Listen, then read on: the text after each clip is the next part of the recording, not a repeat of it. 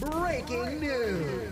Oh man, this must be important. 1077 The Bronc brings you your world in two minutes, full of world news, national news, rider news, and more from the top newsmakers on campus. You've come to the right place as we bring you the Bronc News Flash.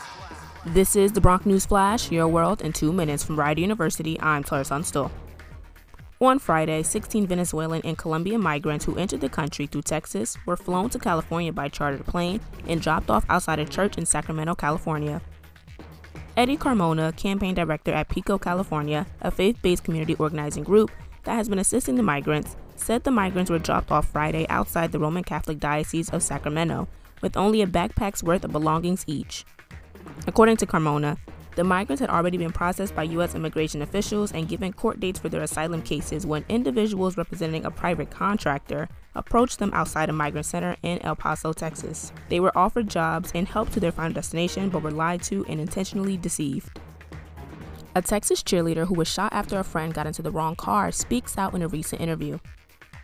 18 year old Peyton Washington, one of two Texas cheerleaders shot in April after her friend accidentally opened the door of the wrong car, described the terrifying incident in an exclusive interview with Good Morning America co anchor Michael Strahan. That aired Friday at 7 a.m. Eastern Standard Time. Here's a clip from the interview.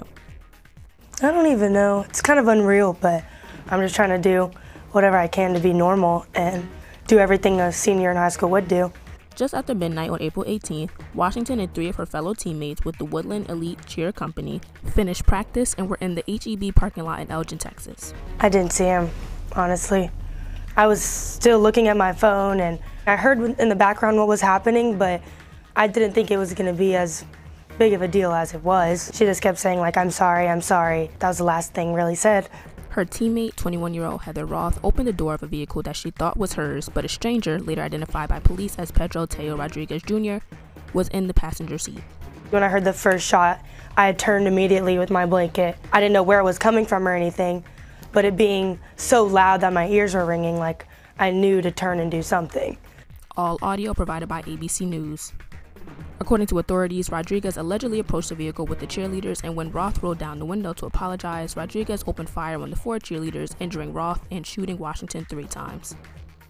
That's all for this episode of the Bronc News Flash, Your World in Two Minutes from Rider University. I'm Taylor Tunstall.